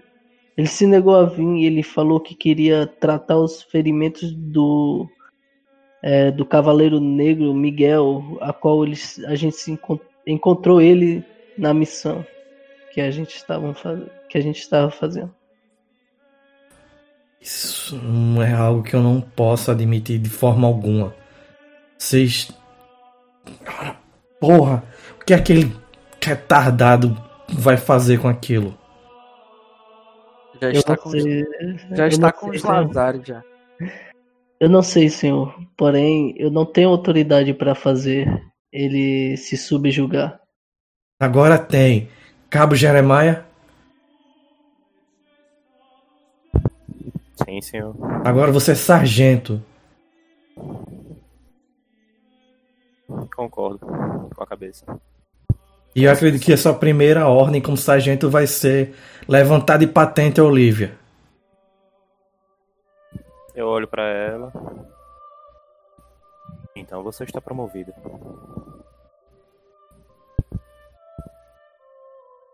Ok. Onde é que bota isso? Na bio. Já botei aqui. Tem um negocinho na ficha, na segunda parte da ficha. Não tem patente. Cabo de aço.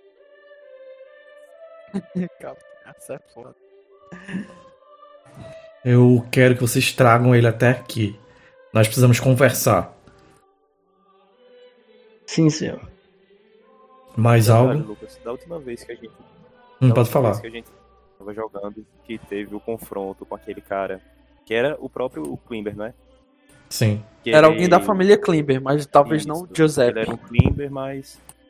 E aí ele disse que se a gente quisesse saber da verdade do que estava acontecendo, a gente encontrasse ele em uma determinada cidade. Eu tô tentando lembrar aqui, desde o começo da mesa, o nome desse lugar, mas eu não tá vindo. É no... Em Mártia. Me encontra em Mártia. Né? É o feudo dele. Há um detalhe também, que a última vez que encontramos um Klimber, e ele feriu gravemente nossos membros, ele disse que deveríamos encontrá-lo em Mártia, se quiséssemos desvendar os mistérios sobre o que está acontecendo. Talvez a partir dessa localização, algo de útil possa vir. Bem, eu vi que vocês conseguiram um veículo, correto? Sim. A propriedade dele vai ser transmitida temporariamente da igreja para vocês. Entendido? Ok. E me tragam aquele asiático com o documento e não mostrem mais a ninguém. Dispensados. Como Vossa Eminência deseja. Ele estende a mão, ainda irritado, muito irritado para vocês. Eu beijo o anel e me retiro. Eu tô tranquilo. Mesma coisa. Estamos saindo. Beleza. Vocês saem, vocês veem que ainda tem os pretorianos com a tabarda clássica rocheada deles. Eles olham para vocês, não falam nada, e aquele mesmo sargento Antos, ele adentra, fecha a porta e vai falar algo com o prelado. Mais alguma coisa? Vocês fazem o quê? Eu vacilei. Tem como voltar no tempo? Não. Que pena que eu talvez poderia colocar uma escuta ali. É possível, era possível. É, mas eu vacilei, eu ainda pensei nisso, mas acabou fugindo da mente. Mas enfim, então a gente vai continuar e vai ir até atrás do Hayato, não, Ivan? Isso, vamos até ele. Vocês sabem mais ou menos onde ele parou. É, a gente vai... Nas imediações, eles me deixaram. Sim, nas imediações. Sim, vocês andaram alguns quadros ainda, sei. Eu vou ligar pro Hayato, mais fácil. E de qualquer forma, a gente tem comunicação com vocês, então dá pra tentar um contato de algum jeito. Beleza. Dryan, você tem o ID do... Tanto você quanto o Irvine possuem. Ok. Programe, né? Dessa vez não, porque é importante pra treino. Ah, nessa sessão não vai precisar. Ok. Tu liga, Irvine? Eu ligo. Eu ligo.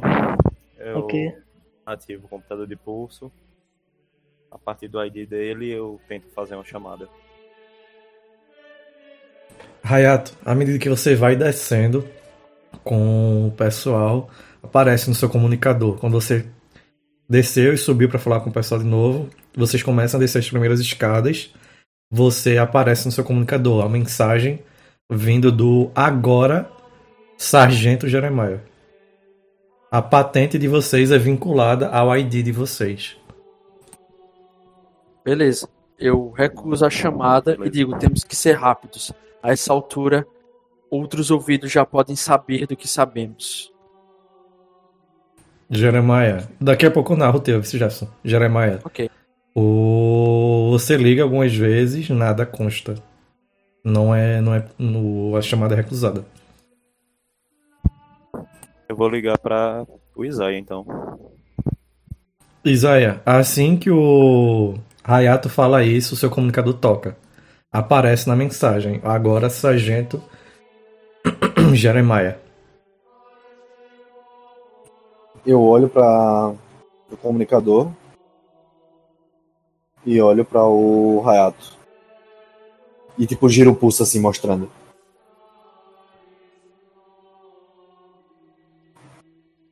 Eu vou tentar argumentar, né? Aí eu, por favor, Isaiah, não atenda. Isso pode condenar a vida de Miguel e talvez os desígnios verdadeiros da igreja. Aí, basicamente, o que eu estou tentando alertar é para que você não denuncie a nossa posição, porque isso é inicialmente confidencial e, segundamente, pode colocar a vida do Miguel em risco, visto que quem provavelmente concedeu essas autorizações seja o tão alardeado e podre de reputação Prelado Clemente. Eu pergunto a você, Jeremiah, você serve primeiramente aos homens ou à igreja e, por fim, a Deus? Interrogação. Entendeu minha chamada então, foi? Eu desligo. Jeremiah. Eu desligo assim, tá ligado? Pra ele ver que eu tô desligando. Chego bem perto dele e digo, nenhum dos dois, eu sirvo apenas ao santo guerreiro. Vamos, oficial. Caralho, tu não serve nem a Deus. Quem é o santo guerreiro? Quem é o santo guerreiro? Aí é livre interpretação. É São Jorge. Ele veio lá da capa dança, do seu cavalo. Ô Lucas, é possível usar programação para localização? Seria hacking. Entretanto, estranhamente, aparece no seu computador, Jeremiah, uma localização.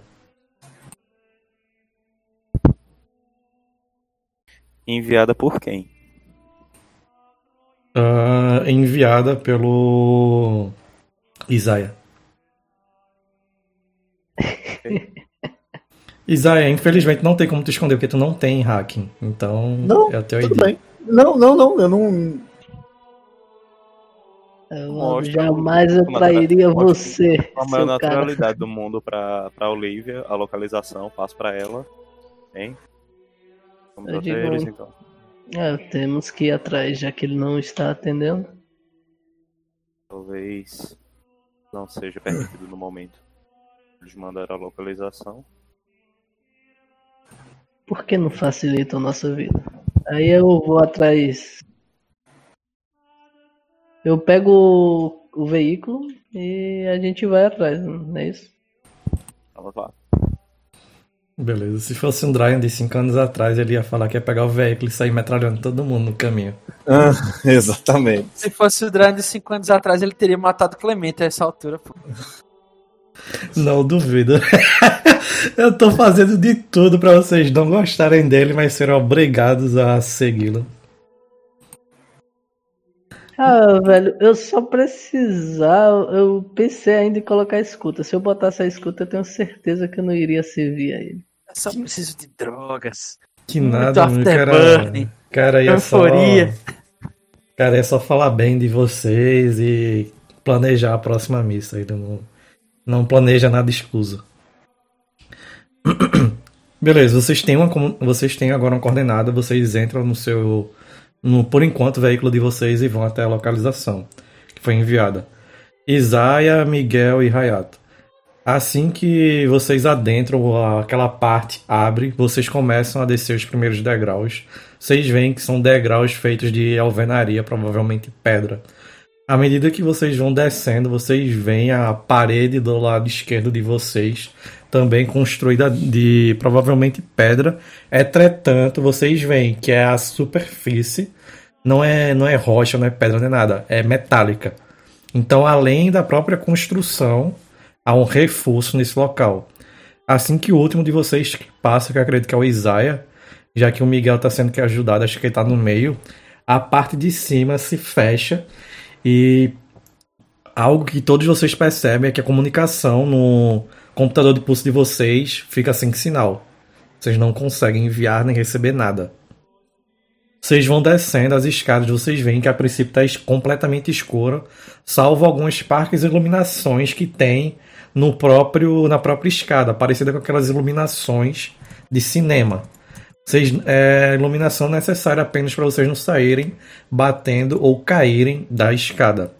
Após mais alguns passos de vocês que vão ecoando em meio ao vazio, vocês se deparam em um grande corredor.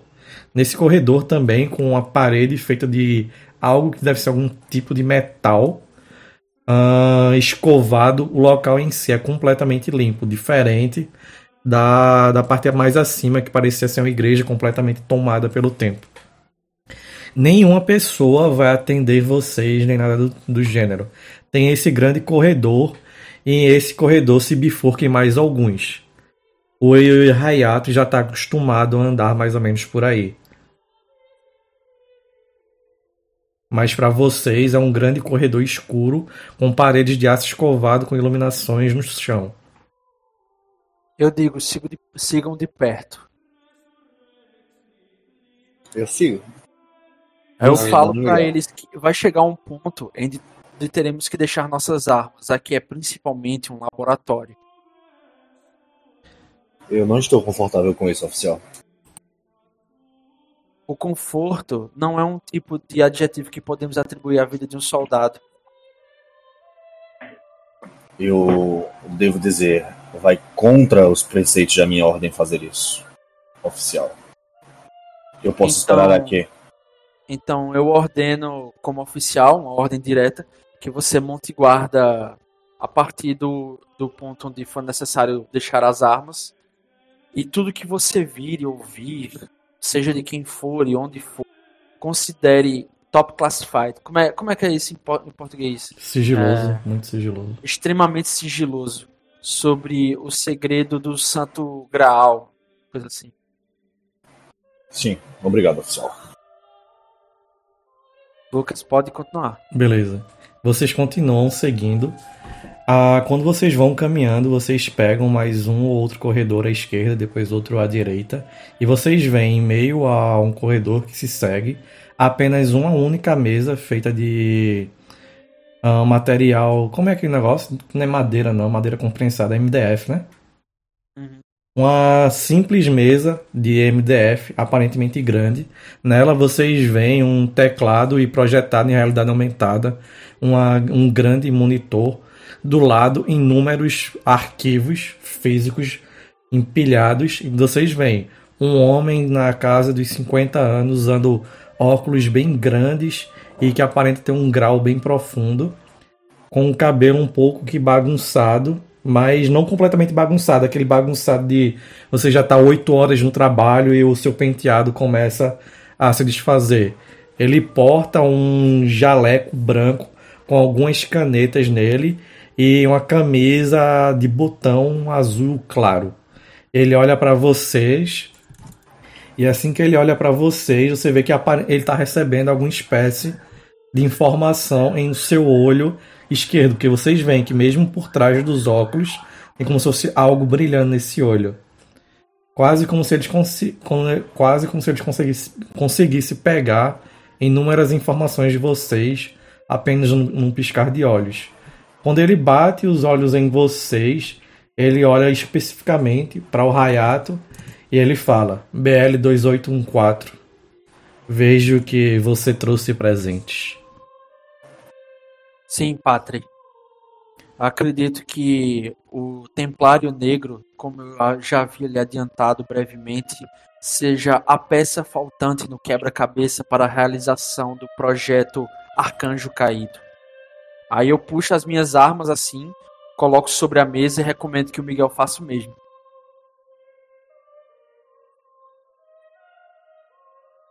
No caso, tu não tem que... Tu me aconselha ou ordena? Tu já é meu superior, pô, no caso. Você viu que esse é o ponto em que eu falei que a gente vai deixar as armas.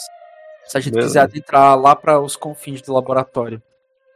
Eu tirar as duas espadas borboletas, coloco em cima da mesa e também a submetralhadora. O cara sai tirando um monte de arma assim, tá ligado? Puxa uma faca, assim, puxa uma faca, puxa um prego da base do pé assim, tá ligado? Bota. Tira a caneta que tava do bolso assim, bota a caneta lá em cima. Pronto. Beleza. Gerson, tu vai levar alguma arma escondida, alguma coisa? No caso, posso tentar ficar com as minhas, pelo menos as minhas aparadorinhas borboletas. Você sabe que é proibido, eu quero saber se você vai tentar esconder.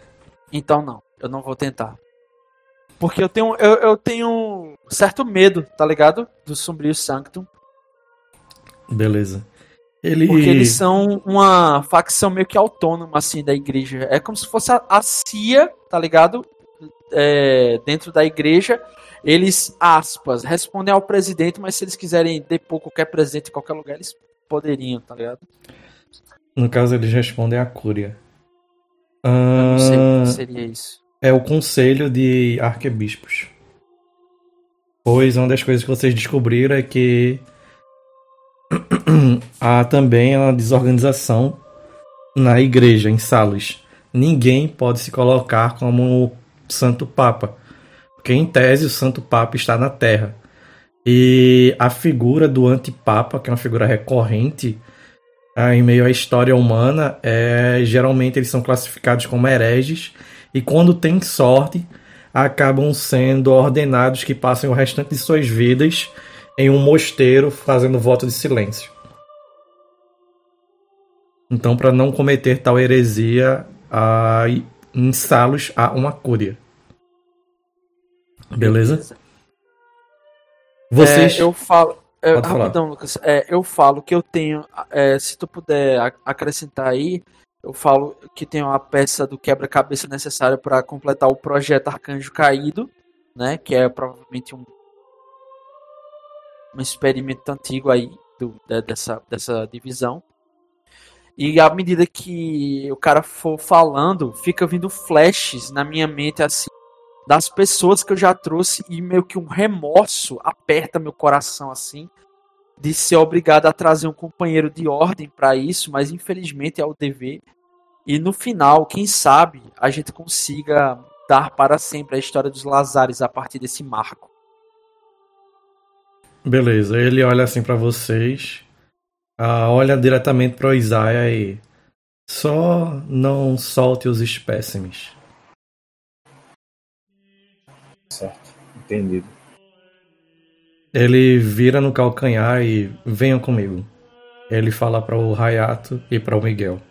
Eu falo, Isaiah, se for desconfortável para você realmente deixar as armas para nos acompanhar, pode esperar aqui. Tem uma salinha de espera ali, tem revistas da Santa Playboy.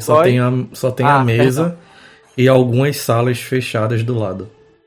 Top 10 freiras do Mosteiro da Babilônia, né? É isso aí.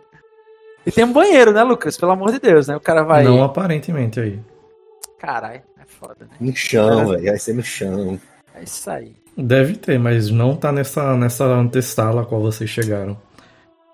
Vocês dois vão seguindo. Paradão. Certo? Evaldo. Beleza. Depois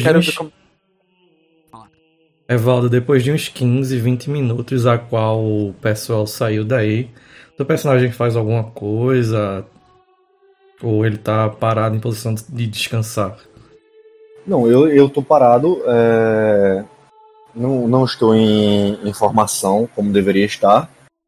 Eu tô só com o meu machado apoiado nas minhas costas, olhando para o meu comunicador que tá atrás do meu pulso, observando para ver se eu recebo mais alguma mensagem do meu superior teutônico, já que isso me deixou muito intrigado. Você vê que não tem sinal algum. Você não tem sinal nesse local. E pronto, eu fico parado olhando realmente por conta disso, né? Desde o momento que a gente entrou, nada. E eu fico me perguntando e tentando fazer um mapa na minha cabeça da cidade, de onde porra eu tô. Quando você tá olhando isso, você escuta um barulho pesado, a porrada em uma das paredes da lateral, que te chama a atenção, mais ou menos do teu lado esquerdo. Eu instintivamente seguro o machado, ele tava só apoiado, então não precisava da outra mão, seguro ele com as duas mãos e olho mais atentamente. Onde tu estás é como se fosse um grande corredor, um grande hall, por assim dizer. Tem essa mesa mais ou menos no centro. Tem algumas salas que estão fechadas. A porta é de um metal escovado que está fechada e tem aquelas viseiras que dá para abrir, certo? Uhum. Você escuta novamente outro baque na porta, na mesma porta. E você escuta um barulho, uma voz... Mas está muito abafada, tu não consegue ouvir direito. Tenta se aproximar ou algo assim. Tento. Você vai tentando se aproximar e tu escuta uma voz feminina muito rouca. Me ajude! E outra batida. Pá!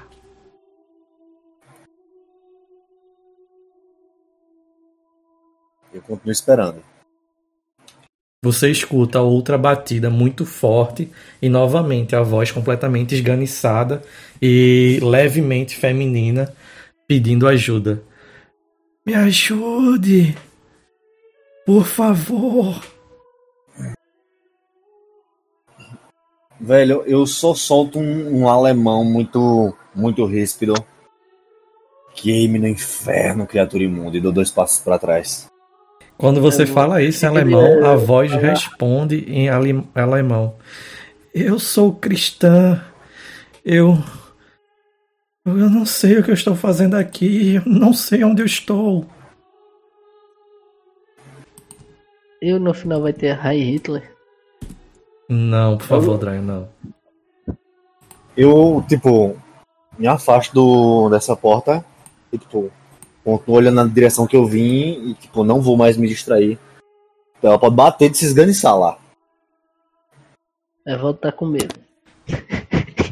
Você escuta mais algumas batidas, outros pedidos de socorro, de ajuda, implorando a ti. Poderia dar um Gurt daí. E depois de algum tempo, a batida cessa. Depois de uns bons 20, 30 minutos disso. Só um ponto, Dryon, por que tu acha que eu não fui lá abrir o coisinha pra olhar, que eu não quero rolar um Guts? Não tem curiosos nem nada do tipo não, né? Como desvantagem. Deixa eu só puxar aqui.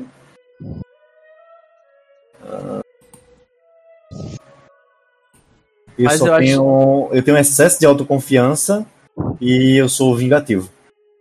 Não, acho que não, nada.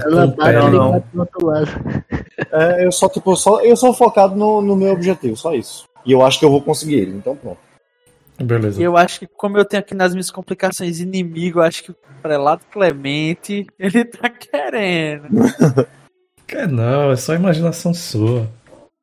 Sei. Beleza. Você fica ouvindo isso. Mateus Pet dele lá. Será que ele falou com os outros pretorianos, né? Beleza. Você fica mais nesses 15, 20 minutos. Vai manter-se em pé, tu vai chegar a sentar na mesa do que tava o cara. Vai fazer algo mais, Devaldo? Não, eu vou só esperar. Não vou mexer em nada.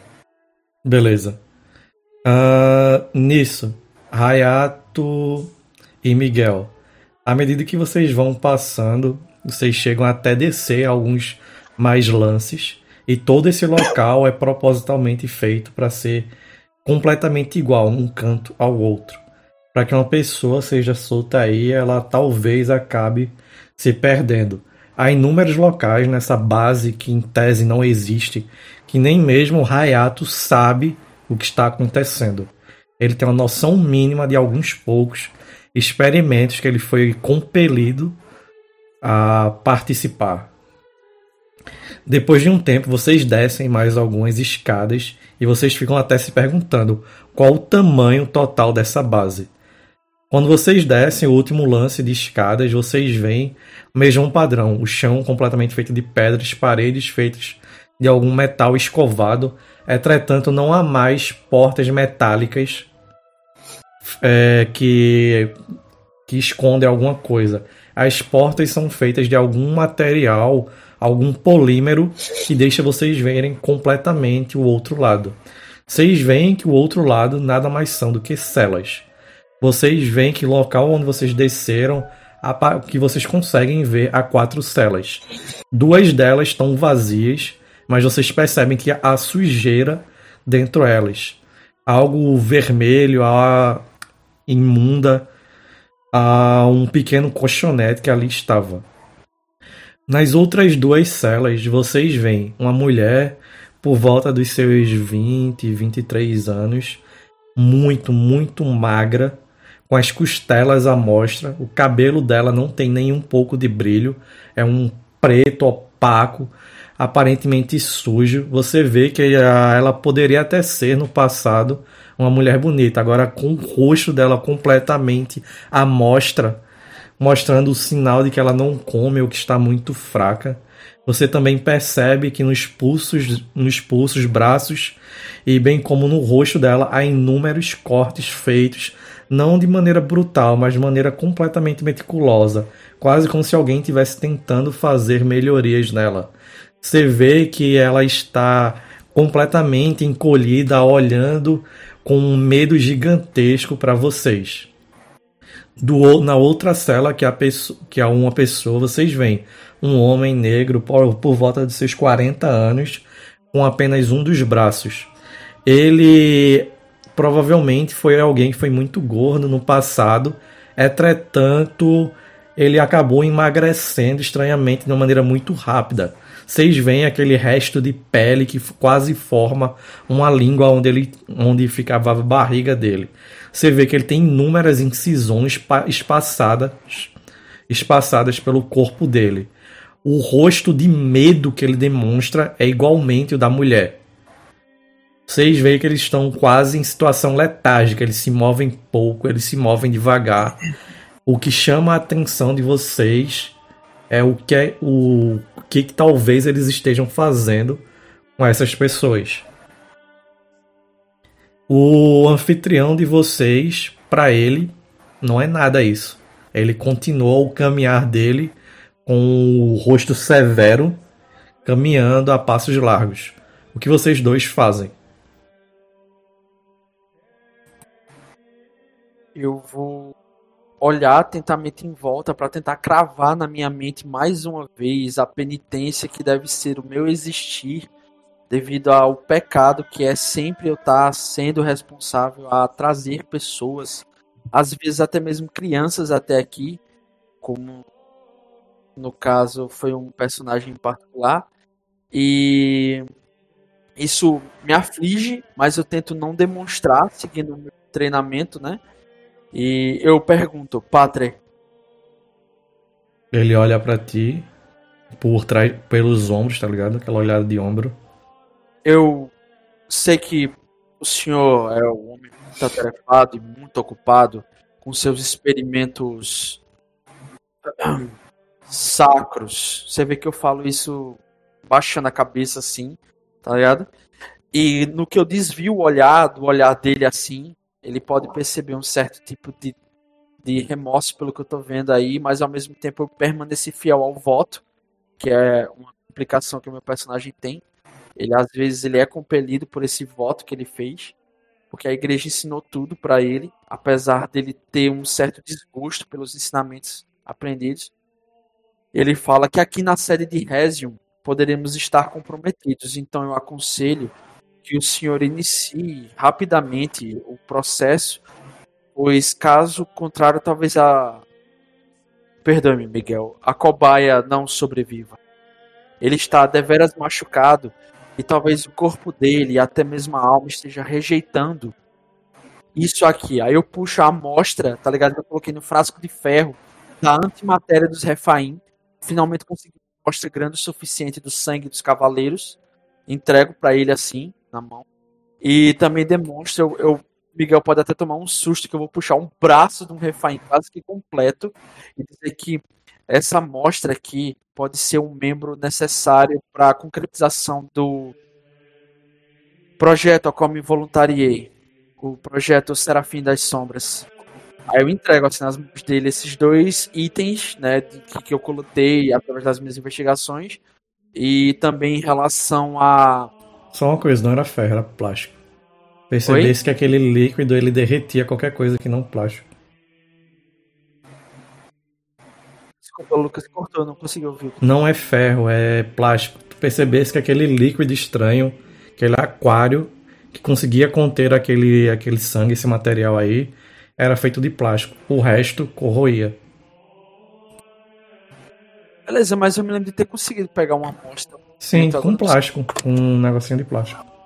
Ah, beleza. Eu entrego pra ele e digo, ó, aparentemente esse material, ele é resistente ao fluido de antimatéria biológica dos Refaim. Não sei dizer bem o porquê. O senhor deve ter o conhecimento necessário para sintetizar isso. E assim como for, eu precisarei de equipamentos novos. Os meus equipamentos aparentemente estão corridos, assim como os de Miguel. Para conseguirmos permanecer no Santo Ofício. E, por favor, seja rápido na conclusão dos experimentos e do processo, pois a nossa posição pode ter sido comprometida pelo aquele que nos acompanha. Ele olha assim, isso com certeza não é feito de... não é o fluido que corre nos corpos deles. Geralmente iria desintegrar, mas... ou deixar de existir. Mas isso aqui vai ser muito, muito interessante. Aí... mas como o senhor mesmo disse em outra ocasião, os estudos estavam bem avançados no processo, mas teríamos que coletar mais dados, pois acredito que isso seja o suficiente. O importante é que eu tenho uma cobaia, a C-23, que aparentemente não tem mais um braço. Eu... olha assim com uma repulsa, meu rosto retorce assim. Padre, por favor, não faça. Calado. Nisso, Felipe. Já vi dias melhores, por favor, me considere mais uma vez como sendo a cobaia. Não. Felipe, tu fala alguma coisa? Oh, véio, mesmo discordando de muita coisa, de tudo, eu acabo aceitando porque são ordens de cima, tá ligado? Não tem muito o que ir de encontro. Eu fico mais na minha. Ele gira nos calcanhares, olha para o Miguel aí. Bem, pelo visto eu terei que ser breve. venha comigo. Ele continua indo até... continua caminhando até que vocês veem mais inúmeros humanos, geralmente em estados completamente diferentes, em situações completamente diferentes. Todavia, o olhar de medo latente que é algo que é inerente a todas essas pessoas que estão aí. Até eu, invariavelmente, às vezes olho para um canto ou outro com medo do que pode aparecer, porque eu já vi coisas bizarras e outros projetos e etc. que mexem com a cabeça de um cristão qualquer. Até que vocês chegam numa sala que também é... A porta dele não é não é metálico, é alguma espécie de polímero extremamente resistente. E vocês veem que nessa ela é bem maior, ela ocupa o que seria equivalente a umas 3 ou 4 salas daquelas outras. E vocês, estranhamente, vocês observam que nessa sala não há apenas humanos. Vocês veem um Refaim lá dentro. Aqueles ditos por vocês como pagens. E nessa sala vocês veem 2 homens completamente despidos, bem como 2 mulheres completamente despidas, com olhos completamente sorvidos em medo, em terror, e próximo a eles a carcaça de inúmeros, de uns 3 ou 4 humanos que foram completamente deslacerados. Vocês veem que o pajem em si também não possui nem qualquer espécie de roupa, ele está sendo preso com uma espécie de coleira feita de algum material que vocês desconhecem. E ele tem espaço, e o quanto ele pode movimentar é controlado por essa coleira. Vocês veem que a figura que está guiando vocês bate calmamente no vidro, como quem bate em um aquário para fazer os peixes se movimentarem. O Refaim, que está lá dentro, começa a tentar se mexer mais um pouco, mas a coleira o refreia. Os humanos que estão lá dentro, os dois casais, eles olham para vocês, eles tentam fazer súplicas diversas, mas a voz dele não é ouvida por vocês, e vocês ouvem esse tal apenas Pátria falando: eu tenho grande esperança nesse aqui, mas vamos, há tempo ainda. Lucas, eu posso tentar rolar alguma coisa para tentar fazer ele me considerar como cobaia? Seria um teste de diplomacia ou persuasão, não sei qual dos sistemas, esqueci, mas é bem difícil. Beleza.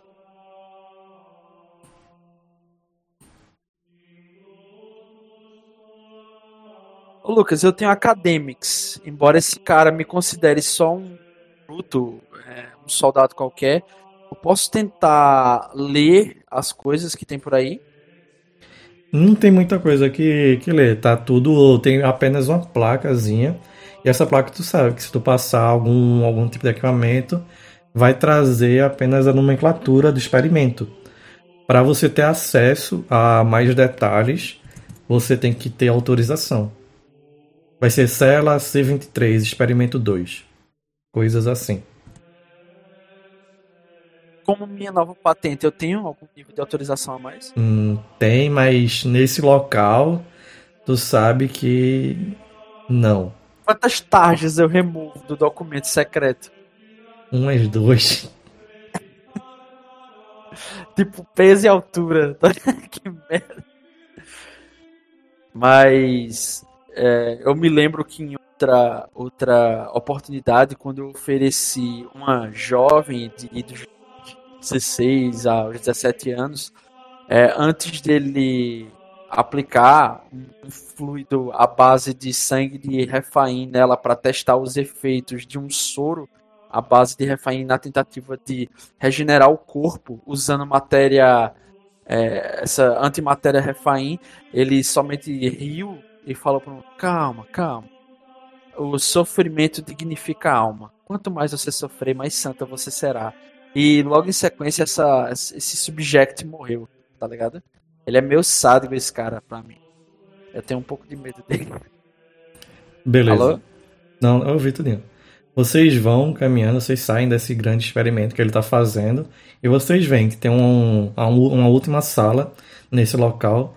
Diferentemente das outras, não tem mais aquela parede feita de um polímero, nada do tipo. É uma parede de metal escovada. Você vê que ele abre assim e na porta dessa parede há dois soldados. Pelo porte, vocês acreditam que são cruzados, mas eles não utilizam nenhum tipo de atabarda, nenhum tipo de crucifixo, nada. Eles usam máscaras fechadas, com aquela máscara de gás também, e a roupa tática completamente preta. Na bandoleira deles, vocês veem duas submachine guns, duas submetralhadoras na bandoleira. O cara que está seguindo você, o apenas padre, Pater, ele simplesmente continua andando, abre a porta e entra. Beleza, eu acompanho. E aconselho que o personagem faça o mesmo. Quando vocês entram, vocês veem que nesse local há uma mesa de madeira onde há um pequeno hardware em si, que vocês sabem que dá para acessar. Isso aí como se fosse um terminal, por assim dizer.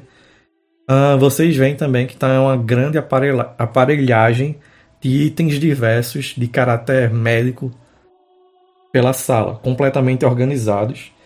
E há uma cadeira em si, parecida com aquela cadeira de dentista nesse local. Ele olha para o Miguel aí, por favor. Miguel, obedeça. Sigo até lá e pergunto, até que parte eu estou enrascado aqui? Nada, você está completamente seguro. Por favor?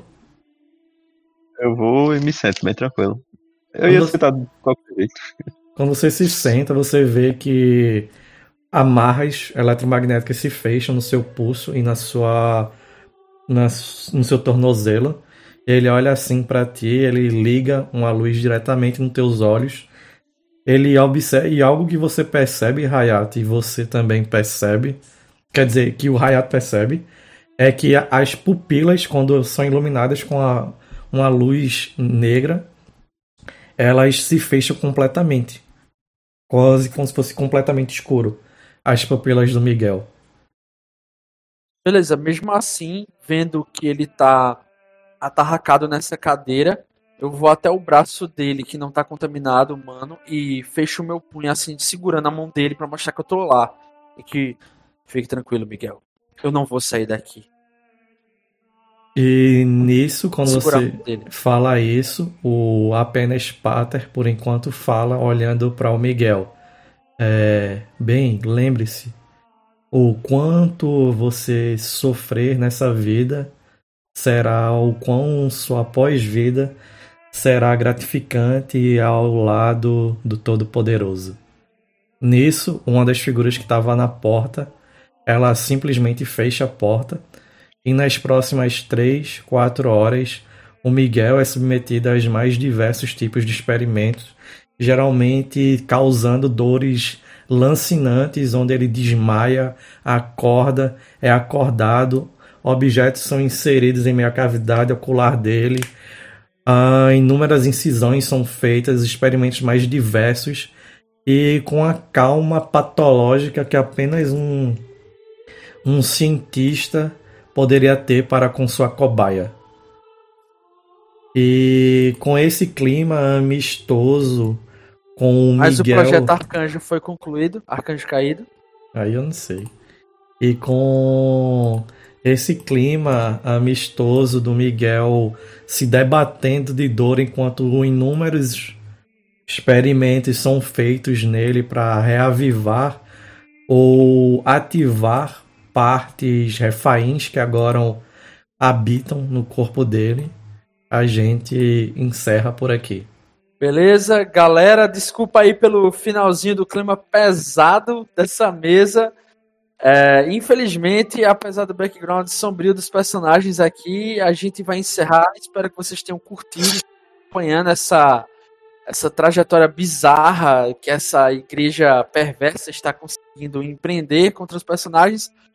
Siga a gente na Twitch, no YouTube, a gente também está fazendo lives agora, né? E acredito que a gente agradeceria muito se vocês deixassem comentários. E beleza, acho que acredito que seja só isso e tchau.